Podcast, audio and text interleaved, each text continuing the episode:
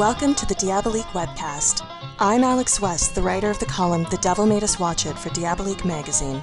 Today we're talking with the godfather of gore, Herschell Gordon Lewis, and producer James Sato, who are about to begin production on a new horror anthology film, Blood Mania. Herschell Gordon Lewis has been making films since the early 1960s. Some of his best known films are Blood Feast, 2000 Maniacs, The Gore Gore Girls, and The Wizard of Gore. He took some time off to focus on his advertising and marketing career, which he was very successful at, and you can tell because he knows how to talk about films and how to get them to an audience. He's, in the last 10 or so years, made a return to filmmaking with films like The Uh Oh Show and Blood Feast 2, All You Can Eat. First, we talked to Herschell about the development of Blood Mania and where he sees the industry going. Then James joins us to talk about the Calgary film scene and some upcoming projects that he has planned. Robert E. Lee broke his musket on his knee, and a thousand pieces shattered on the ground. But he looked up then, and he gathered up his men, and from his lips there came an awful sound. And from his lips there came an awful sound. Yeah! Oh, the South's gonna rise again. What is your development process, especially with something like this that's an anthology film where I, kn- I know you're writing one of the stories, um, but also you're directing two of them. So, how do you approach telling two different stories in under one umbrella of a film? Well, the trick really is to think visually, and people submit scripts to me quite consistently. The scripts, in my opinion, are not producible because they're written as a story, not as something that people look at. It's a different medium altogether, and someone can wink an eye, and you can't write it that way. It must be implicit in the way the, the plot line progresses. Now, I grant you, in my kind of movie, a plot line is a luxury. When someone said to me after I made the very first one of these a long, long time ago, who wrote the script for Blood Feast? And my answer was, what's that? they didn't understand the, the humor behind it. We literally wrote that one as we went along because we weren't certain of locations. We certainly weren't certain about how the effects would turn out. No one had ever done this before. We're now certain we're now in a much more comfortable situation. Today someone can walk into a magic store and pick up effects that I would have really been so happy to get when we first started this kind of business. And so we try to ride with what can be done along with what we can afford. There's another factor here. I just read in one of the magazines that Disney Company, which is certainly a giant in the entertainment world, is taking a $200 million, US by the way, write down on their movie The Long Lone Ranger with Johnny Depp. How's that possible? Hmm. How do you lose $200 million on a movie? I can assure you, Alex, on behalf of both Jim and myself, we're not going to lose $200 million on this movie. Now, the trick is to not lose $2 on this movie. Mm-hmm. The motion picture business is, after all, a business. And I pity people who come in there as auteurs and, well, we had better shoot this again. I didn't like the way that leaf blew off the tree in our. Uh uh that's not the way I look at movie making. People, first of all, in our kind of movie, they don't go to see great acting. In fact, great acting can be a curse. They go to see the effects. It's as simple as that. And people who ignore that simplicity are our lawful prey because that's what we're going to do with this one. We are going to have people coming out of the theater. We're going to have people turning back in their DVDs to Netflix or somebody. And they are not going to be saying, gee, what a ragged pan that was in that scene. No, they're going to say, did you see that? That's our core. That's what we do. That's what causes people to say, I better take a look at that too, which is the absolute classic difference between a movie that's a success and a movie that's a failure. And it's another reason, by the way, why sometimes the critics and the public are out of sync with each other. Well, I, I- I think that goes into um, part of the reason you have such a following is there's such a there's such an incredible purity to your films that they're all just happening and they're all just evolving kind of in front of you. So there are moments of real humor and moments of gore and moments of terror. And there's there's such a fun visceral thing about it. It's not it's not like the lone ranger. These films aren't done by committee. They're done with mm-hmm. um, heart and a sense of fun which is you know i think that's why you know there's still screenings of your films all over the world. And and i imagine that makes you very excited. You're making my day with that. One reason you are alex is because a great number of people in a position of some authority in the movie world don't understand that at all they think, well, one, he makes cheap movies. Yes, absolutely. I revel in that. Number two, they say his plot lines are primitive. Yes, of course they're primitive. We're not trying to challenge someone. This isn't a college course. This is an attempt to entertain people.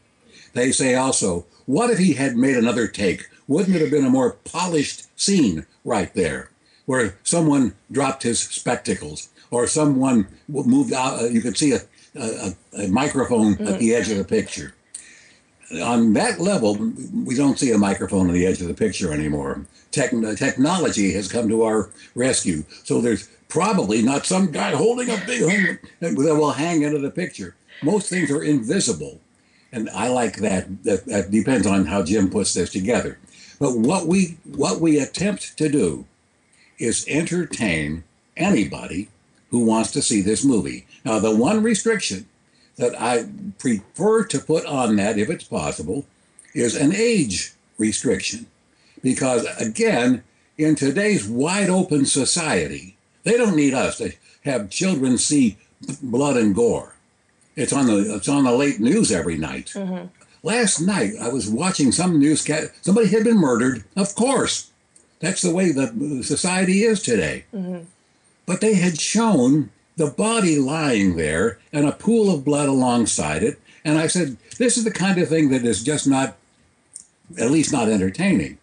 Over a period of years, on two occasions, I was offered the opportunity to direct what they call a snuff film. Now, you're nodding yes, so you know what yeah. I'm talking about, yes. but someone out there may not know. A snuff film is where you actually do kill someone on camera. I regard that really as too uh, too far back in organized society to, to even be worthy of a thought. I want people to say, come out of the theater. I want people to turn that TV off and say, "Hey, that really was something, wasn't it?"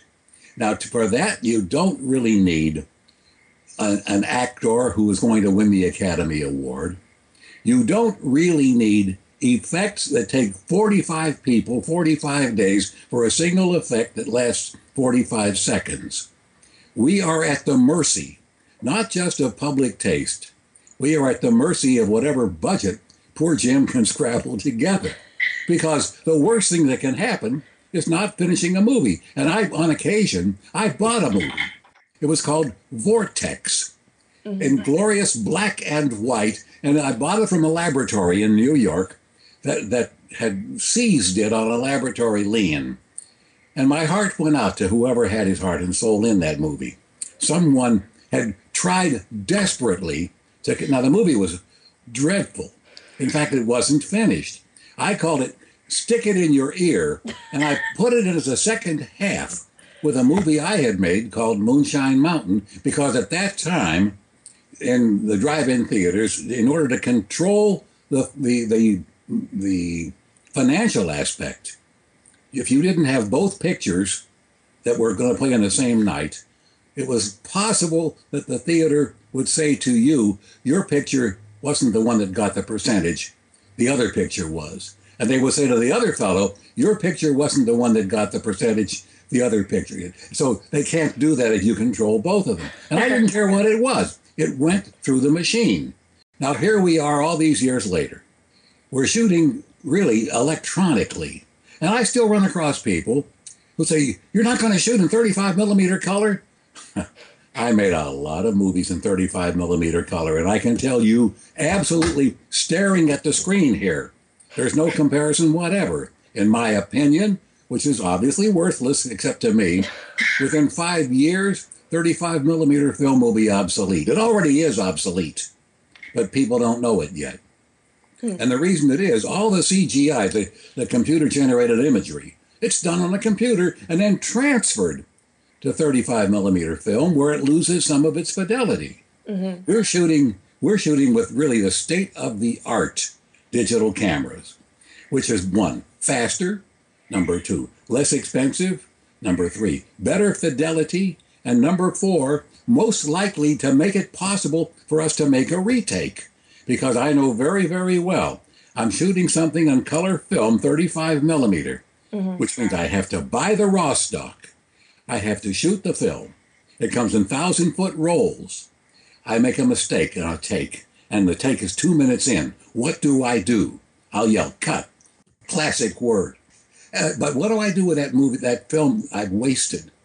I can use it for soundtrack leader.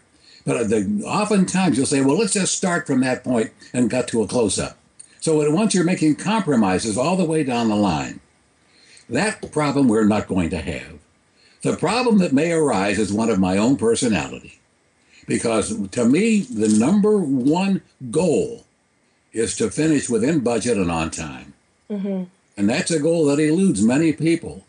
Somebody once said to me, I know two words you never hear on your set. And I said, What are those two words? Take two. I, I'm not unhappy to hear that. We mm-hmm. don't want to shoot rehearsals. And I, I, I visited sets. Well, let's try one, they say. It's not their own money they're playing with. In this instance, the worst thing that can happen is to run out of money. And that's not going to happen. And I hate to put it on such a commercial level, Alex, but that really, in our type of enterprise, becomes quite significant. We see too much of it in which the entire industry is wounded because someone has started a project and then it seems to have vanished down the slopes somewhere. It's fascinating talking to you because obviously you've seen so much in the film industry and you're already talking already about your evolution through technology, but it just seems like you're one of the few businessmen um, who's also a director and also a creator. And I think that just makes such a huge difference. And obviously, that adds to your longevity on top of all the other things we've talked about. But it's very, it's very refreshing to hear someone talk about, you know, the bookends of how you make a movie and i was just wondering from your from your standpoint what's actually gotten harder now in the industry going Well, back into it Well, I'll tell you flat out mm-hmm. what has become harder. It is it is a problem for those of us who do not have major company backing. Mm-hmm. How do we get the thing distributed? yes In in ancient times, my name appeared on a movie. Bang! There were theaters saying, "We'll play it. We'll play it. We'll play it." You can't do that anymore. One reason is many of the theaters that would uh, opt for this kind of product are no longer in business, or they have switched to a policy in which some major company will be in there for six to eight weeks at a time, and they'll have multiple screens. So instead of one theater with a thousand seats, there will be five theaters with 200 seats each, and they're all booked. I, I noticed somebody has just booked a major picture with uh, Tom Cruise or somebody, and it's going to open in August of the year 2015. They have already announced when this movie will be in theaters. How do I come in with my piece of schlock and, and compete with that? Answer possible because I do have a reputation and they know that my movies make money on a different level. In comes Mr. Metro Goldwyn Mayer or Mr. Universal or Mr. 20th Century Fox, about to become 21st Century Fox. And they say, well, all right, we'll put our movie in your theater and we want uh, 60% the first two weeks, and then we'll split after that. We've got to be guaranteed for four weeks. In comes Jim and, my, and me. And, and, and we say, hey, I'll tell you what, book us for a week at 35%. If you want to hold it over, we'll hold it over at 35%. But we have to control the campaign because, in my opinion, Alex, the major film companies have lost the knack, if they ever had it, of how to campaign a picture. And I see some of these Woody Allen pictures, and of course, he's an egomaniac anyway. We all are. in which I say, who did that campaign mm-hmm. from the viewpoint of an advertising expertise point of view? It's, it's disgusting. But you see, what we do best, of course, is criticize the other person's work. That's where each of us is an expert. But what we have to count on in this instance is the DVDs carrying us through. Because we may or may not get theatrical release. In that respect, there's an edge we have. We're in Canada. Mm-hmm. We're not on, on 42nd Street in New York. Well, that's the wrong place, too, because 42nd Street has degenerated into a, a bunch of people pounding bass drums. but again, the whole thing is totally competitive. In that respect, we can compete. We can compete because one thing I know before we shoot the first scene people are going to say, Did you see that? And that overcomes any technical deficiencies that might come up. And then I guess also for that question, then why um, why shoot in Calgary? Because that's a kind of lesser known shooting location for a lot of films. Obviously, people know Toronto, uh, Vancouver, anywhere else like that. But why why Calgary? That's the easiest question of all time. we shoot in Calgary because there were that's where James Sato is, and he put this deal together. And if he said, we're going to shoot it in Timbuktu, not a good place right now, by the way, because they're having great unrest in Timbuktu. Whatever he says there, I'll do.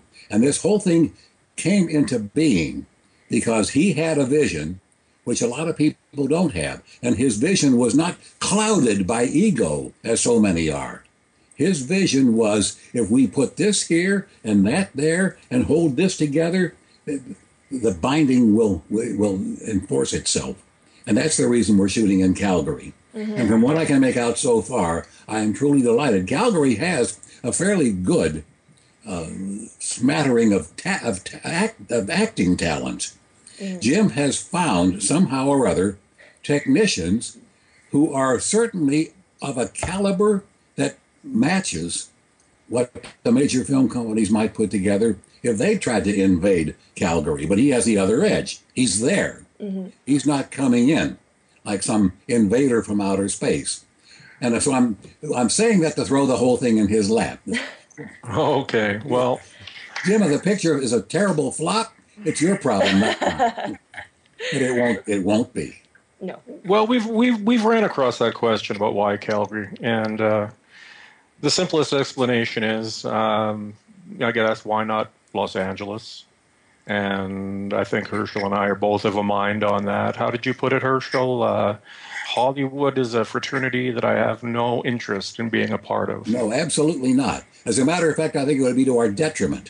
First of all, you start to shoot in that Los Angeles area.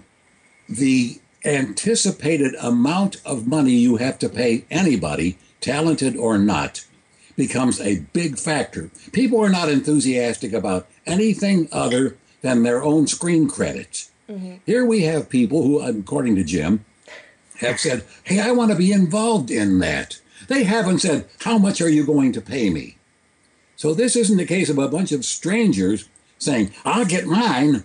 Not at all. Oh, it's, that's for the, that, that, that'll come with the family enterprise, as you will see when you're on the set.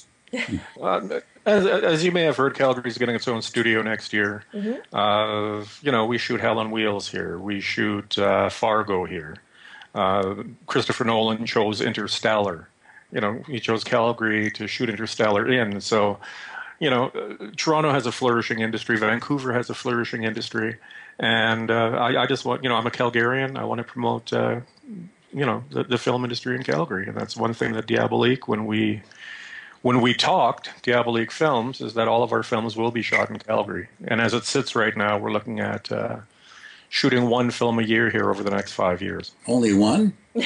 Well, uh, I know, I know. No, I've been trying to. I've been pitching a script at him now for a, a, a better part of a year, mm-hmm. which I would very much like to shoot in Calgary because I sense even now that the enthusiasm factor is unbeatable. And when you combine enthusiasm with talent, that that's that is really a very it's a rarity in the movie industry. And you don't have that in los angeles. Mm-hmm. and you don't have it in new york city. And you don't have it in rome. Uh, we have an opportunity here that Yes, we do. yeah, And uh, and we're not about to blow it. you'd be surprised, Alex, how uh, you know some people just hear, "Oh, it, oh, it's a film by Herschell Gordon Lewis," and I'm in, Yeah. just like that, just like that. Is he still around? I think it's it's you know I I live in Toronto and um, you know through Toronto and Vancouver it's still like there's still kind of emerging markets but there is a kind of exhaustion with it like I had to go downtown today and I passed two film shoots and it's like oh that's neat and I just kept walking but I think to get that energy that that we've already talked about in these movies you need that kind of excitement and it should be all around and there should be that kind of energy which which I think it does just even in, if it's just on the production end it makes that difference and it, it it creates such a great community um, to just support the film starting off so I think it's incredibly important and that's really exciting to hear about all of the projects going on in Calgary I Well, I'm- embrace your notion. The word you used is the one I would use energy. There is energy there. And I'm not talking about a cowboy roundup. No, actually, I, I'm actually surprised myself. Uh, you know, it's like uh, next door right now, we're doing some callbacks and final casting, and uh, the amount of talent that we have here, uh, it shocks me actually. You know, for actors, uh, you know, the crew we've put together. I think one of the elements that we're really striving for is to find people who are the right fit, and that's very important because we want to create a family. And so when I say, okay, you know, Diabolique Films announces that we're going to be making such and such, my my cell phone should start ringing. I'm in. I'm in. And that's that's what we're shooting for. On that level, Jim, I, I certainly don't see why would you yourself to one film a year. Well, I mean that, One that's reason why. If you're Well- talking about the behind the lens group, to hold that group together, you need more than one project a year. oh yeah. Well, well, See what happens. Yeah. Well, look, uh, this whole there's, thing there's stuff the- I can talk about and stuff that I can't talk about. I know but, uh, as, as, as you know, Herschell, uh, Alex and I are kind of sort of tied to the hip now, uh, whether we like it or not, for the rest of our lives, pretty much. Um, so you yeah. can count on uh, seeing more anthologies. You know, uh, there, there will be sequels to Blood Mania. Like that much I can tell you.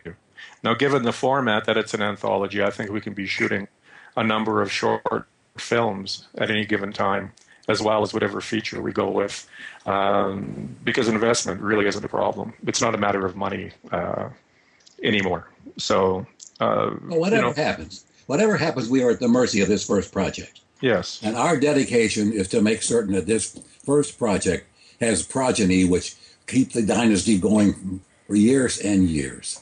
Well, the project has gone through so many, you know, uh, it's evolved over the last, well, it's been about a year, hasn't it, Herschell? It has indeed very exciting So- year. You know, so we've gone through various producers, a number of writers, uh, until we finally got to the point where we said, okay, this is doable now. We, we have what we want. So, yeah, I mean, it's, it's, we're doing well, I think. And I understand. And it keeps me awake at night sometimes because the man already has a legacy.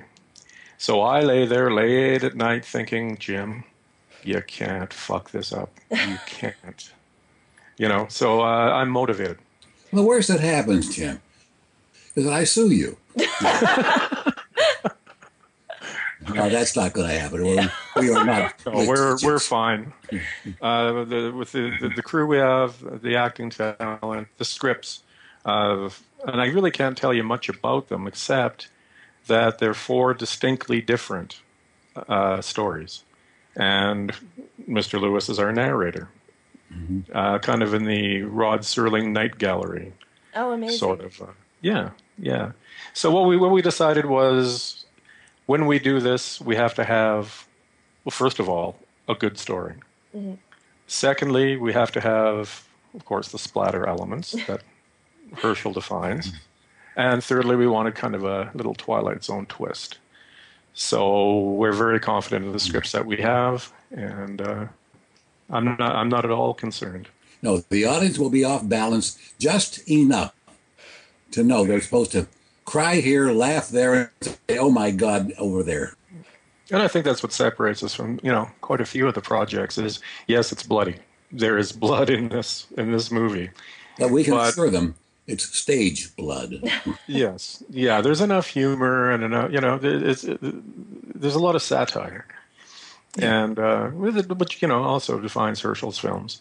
So instead of it just being a gore fest, uh, you know, just trying to be over the top, maybe this, it's still entertainment, and that's essentially, you know, we want we want the horror fans, we want the splatter fans, we want people who may not necessarily be horror fans to say, yeah, I was entertained. And if we've done that, then we've done our job. Yes, because we have not only will we have done our job, we'll have put ourselves in a position where this motion picture is successful enough to assure us that there will be another one. And that's how you that's how you keep score. Well, I'm just talking um, now about this kind of Calgary dynasty, which you know I hope now will keep growing. Um, what's the best piece of advice you've ever heard? Maybe you weren't given it, but that you've heard it along your journey. Well, I can tell you some examples of the best advice and the worst advice I've ever heard had, if that'll be of any benefit. the the worst advice I ever had was from a distributor who said in, in typical distributor talk, you gotta now it's not you have to, it's you gotta make a good movie, which is of no value whatever.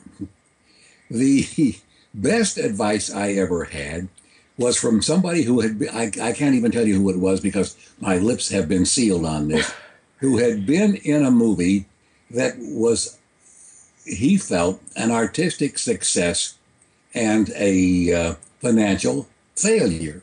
And he said, if your eye is on an award, you are making the kind of mistake that will assure you of losing money.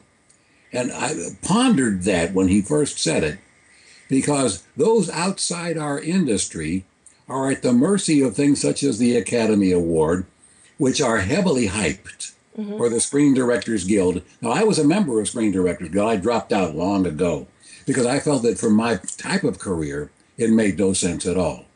But in exposure to the kinds of warnings that came my way, I became convinced then, as I am convinced now, that what matters is not what your cohorts say, it's what those people out there say. We are at the mercy of what they want to see and hear, not what we want to give to them, because they are not grateful for what we want to give to them. So, my opinion is unchangeable that we must make the kind of motion picture one that reinforces our position in the industry. Anyone can make a uh, drawing room comedy, a stage play transformed into a motion picture. Not everyone can do what we're about to do because the world of splatter films, we now call them, has expanded to a point where everybody's in it. There's been too much crosstalk among people on the periphery of our industry who say, look how easy it is. You aim a camera, and that's all you have to do. Uh uh that's not the case at all.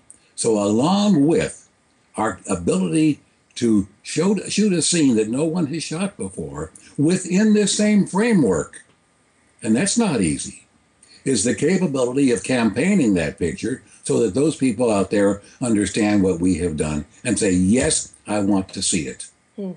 That, that to me is the ultimate litmus test. Not I've won an award, but yes, I want to see it. And I'm sitting here with a shelf full of, it's funny, Lifetime Achievement Award. One thing I would never call any of my movies an achievement. the achievement is I'm still here. It's funny. I was I was just reading um, an article the other day. It was like a comedy article of this writer, this journalist, trying to rewatch Forrest Gump, and she just couldn't get through it because she just realized how ridiculous it was and how pandering it was. But uh, you know, as we've already talked about, you know, there are pe- still people discovering your movies and screening your movies and Oh, yes. laughing and you know getting freaked out by them. So I Two think, gen- yes, two generations later. yeah, Folks, I'm, I'm being yelled at here, so I'm going to have to continue this. If you guys are available later today, I can do this. Well, no, But right now I have I have to get moving. that's actually that was my last question. Um, actually, uh, is there anything else quickly that you're working on? Well, I'm trying to get Jim interested in a script called Mr. Bruce and the Gore Machine, and maybe one of two. Mark Twain wrote a story called The Prince and the Pauper, and the first line of that book has stayed in my brain ever since I was a student. It is, "It may have happened, it may not have happened." this either will come off or it won't, and if it doesn't, we'll go elsewhere. But I do, I do think that I'm going to have a good time. Good. That means that that becomes actually epidemic. Everybody has a good time. So I do have to run, but I did enjoy this conversation. Yes, me too. Thank you so much for taking talk the to you time later, talk with us. Okay. It is indeed my pleasure. Take care. Stonewall took a gun and he made the Yankees run, but he took a fatal bullet in the chest. As he fell down dead, old Stonewall said, I'm a giving you a dying man's request. I'm a giving you a dying man's request. Yeah! Oh, the South's gonna rise know, I think it's Mhm. it's a really exciting time for this to be happening, especially in Calgary in, in Canada. I think it's a Mhm. really great thing. Yeah, and uh, like what you even mentioned there, um, at the beginning of the film, Herschell sings one of his songs, and done in his inimitable style. And we reprised the song in the end. We're using a band called um, Audio Psychotic, a real rock version of the same song, which kind of symbolically shows Herschell's transition from the 20th century now into the 21st. So And what was the process like for you? Because I it sounds like obviously Herschell's doing one story. He's written one, and then we'll direct two of the sh- two of the um, stories. How did you get the other screenwriters on board? What was that kind of process like for you? Well, um, it wasn't. It really wasn't all that difficult. I wrote one. Okay. We put out a call. Um, one of the nice assets that we have going for us is uh, the Great American Pitch Fest. Bob Schultz and Signe Olynyk have the Pitch Fest, and we're given log lines uh, that we can develop into scripts. Not a problem at all. I happen to know a young fellow named Justin Sane. That's a pseudonym. Oh, good. who put out a great script, and that'll be the one that Herschell, uh, the second one Herschell is Okay. directing. And uh, basically, what we have is we have one that's quite gory and funny that Herschell wrote, uh, co-wrote with Bob Schultz. Uh, we have one that's um, creepy. It's your kind of very creepy, dreadful story. We have one that's complete psychological horror where you're not sure what's happening until the very last frame. And then we have another one that's kind of an homage to the uh, titties and blood films of the 80s. yeah. So I think we've pretty much got our bases covered that way, which is one of the reasons why we chose an anthology over a feature. Yeah. Because it lets you uh, show off a little bit more, just like the different aspects and things that are possible. Right, and there's some very good story ideas out there that um, I I call it the Saturday Night Live syndrome, where you can have a great idea that might work for 20 or 25 minutes. The story can be told, but if you flesh it out to 90, then you've got a problem. Um, and, and as you were saying to Herschell about business, uh, it just makes sense sometimes with an anthology uh, because if somebody likes two or three of the episodes but may not particularly like one, they'll still download it. You know, so from a business point, uh, you know that's uh, you know that's that's to our advantage. And the other thing is, I grew up on things like Vault of Horror, uh, Tales from the Crypt, that were all done by Amicus Films uh, out of Britain. Um, you know, kind of that competitor to Hammer in a way. So this is kind of an homage to them as well. And I've heard about Herschell working on another project um, called Zombificador. That's a separate entity, correct? That's an entirely separate Yeah. entity from our project. Uh, I believe there was a, a, a fundraising campaign, a crowdfunding campaign, to try to get that film off the ground. I don't know where the stat, what the status is on it. Um, but it has absolutely nothing to do with us. I've had a few people ask. Yeah. I guess you know people who have contributed to that crowdfunding campaign are wondering, is this it? Well, I'm I, I'm afraid to say no, it's not, not in any way, shape, or form. Yeah. Um, so what's so you're going to be doing this film over the summer. You're doing Blood Mania. I guess that'll be in production for a few months. And then what are your next steps? What are the next films? Anything else that you're really excited about or want to do?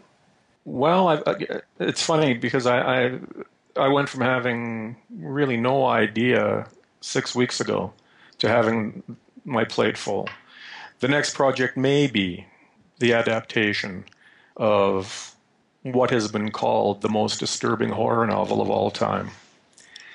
And it's been called it's been called unfilmable. And when I hear that, all I think of is that's a challenge. Yeah. So yeah, that that's one thing we're definitely considering. The uh, the script is there. Um, I, I wish I could talk more about it at this point, but I can't. Um, another project is another anthology from kind of a different perspective, and I'm trying to option the rights to what I consider to be the most disturbing horror novel ever written. And I can't say much about that except the initials of the author are J.K. Oh my gosh. oh my god, I'm gonna have to get on Google now. if I if I could land that, I'd be a happy man. Yeah. Um, when I first read the novel, I think it was back in college, and I'm going to date myself here, but uh, back in college, and uh, it was it, it, was so visceral and disturbing. Uh, when I read, I tend to picture things in my mind, and I went, "Gee," and, and this is a true story. Mm-hmm. I thought I'd love to see this filmed. And even then, I thought, and the guy to direct it would be Herschell Gordon Lewis. so, I mean, and we're talking 30 years ago. So, wow. yeah, um, if that happens, I'd, I'd, I'd be in heaven. so, uh, yeah, so there's, you know, a number of projects. And um, you, this is not the last you'll see of uh, Herschell Gordon Lewis anthologies. I'll, I'll just say that. In fact, in the end credits, it's going to be like Bond. Herschell Gordon Lewis will return. So well, that's, that's exciting, and it's it's nice to see him come back. Um, just because he has. He's got this really loyal following and people who always go back to it and kind of return and find him because his work was so important to developing so many things that were that are now really present and you know the kind of comedy that exists in in horror in a film that kind of knows its own limits and I think I'm personally really excited to see him come back and to see all these new projects because I feel like horror you know, there's always something to love in them. There's always one, a couple great films every year, but they've gotten so grim, and mm-hmm. I miss that kind of level. Le- I miss that levity, that uh, sense of fun, and that kind of childlike response to things, and and so I feel like he does that so well, and it just sounds like a really strong showcase for that. Well, when when I first read the script that that he wrote, I, I was laughing out loud. and it, to actually watch it come to life is going to be very interesting. Um, and even when we we look at it, you know, from a budgetary standpoint or whatever, and go, well, this particular scene, I don't know if it's feasible, you know. So to sit with Herschell and to go through ideas and then rewrite it, and and he's he's you know he'll email me with how about this, and he has me laughing out loud again, and it's yeah. even funnier than what was there before. So, you know, it's a it's a very interesting process, and I, and I feel very fortunate uh, as as a fan of Herschell since I was ten years old. Yeah, see, seeing uh, the Wizard of Gore mm-hmm. at a drive-in theater. Hmm. Uh, for me to be in the position I'm in today, it, it, it's it's remarkable to me. I, I still pinch myself every once in a while just to see if it's actually real. Well, and I have to ask, what is a Herschell Gordon Lewis script like? Because he's kind of poked fun at himself, saying, you know, he doesn't put that much stake in it, really, because it's all about the blood and the guts and the experience. So, what what is that kind of page like to read? It's fascinating because, a, um, he doesn't like to take it too seriously, and he doesn't want the audience to take it too seriously. You can have the most graphic depictions of violence but it should be done in a I won't say campy way, but in such a way that the audience is aware that you know there, there's a certain unreality to it. You know, if you see somebody accidentally do something horrible to themselves, in you know, and it's it's it's graphically gory, mm-hmm. and yet you're laughing at the same time. It's kind of you know, it, it's it's it's entertainment, and uh, and he likes a lot of satire. Mm-hmm. Social, there's a lot of social commentary in the script as well. Um, you know, regarding social media, things like that, little little aspects of that. Hmm.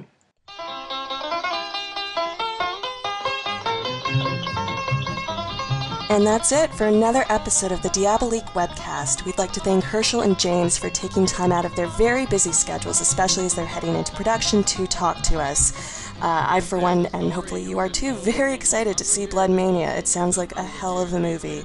If you'd like to learn more about Blood Mania and follow the production, you can find them at bloodmania.ca. They're on Twitter at Bloodmania, and they also have an official Facebook page if you search that.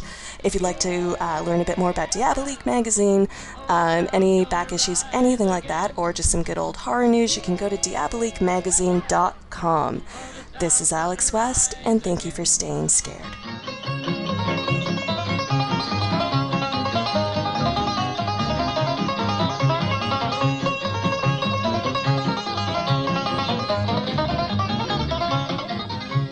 Stewart spurred his horse, and the Yankees ran, of course, but there wasn't any powder for his guns. So he said to his boys, let's make a lot of noise, and we'll charge again and make them Yankees run and we'll charge again and make them Yankees run. Yeah! Oh, the South's gonna rise again. Yeah! Oh, the South's gonna rise again.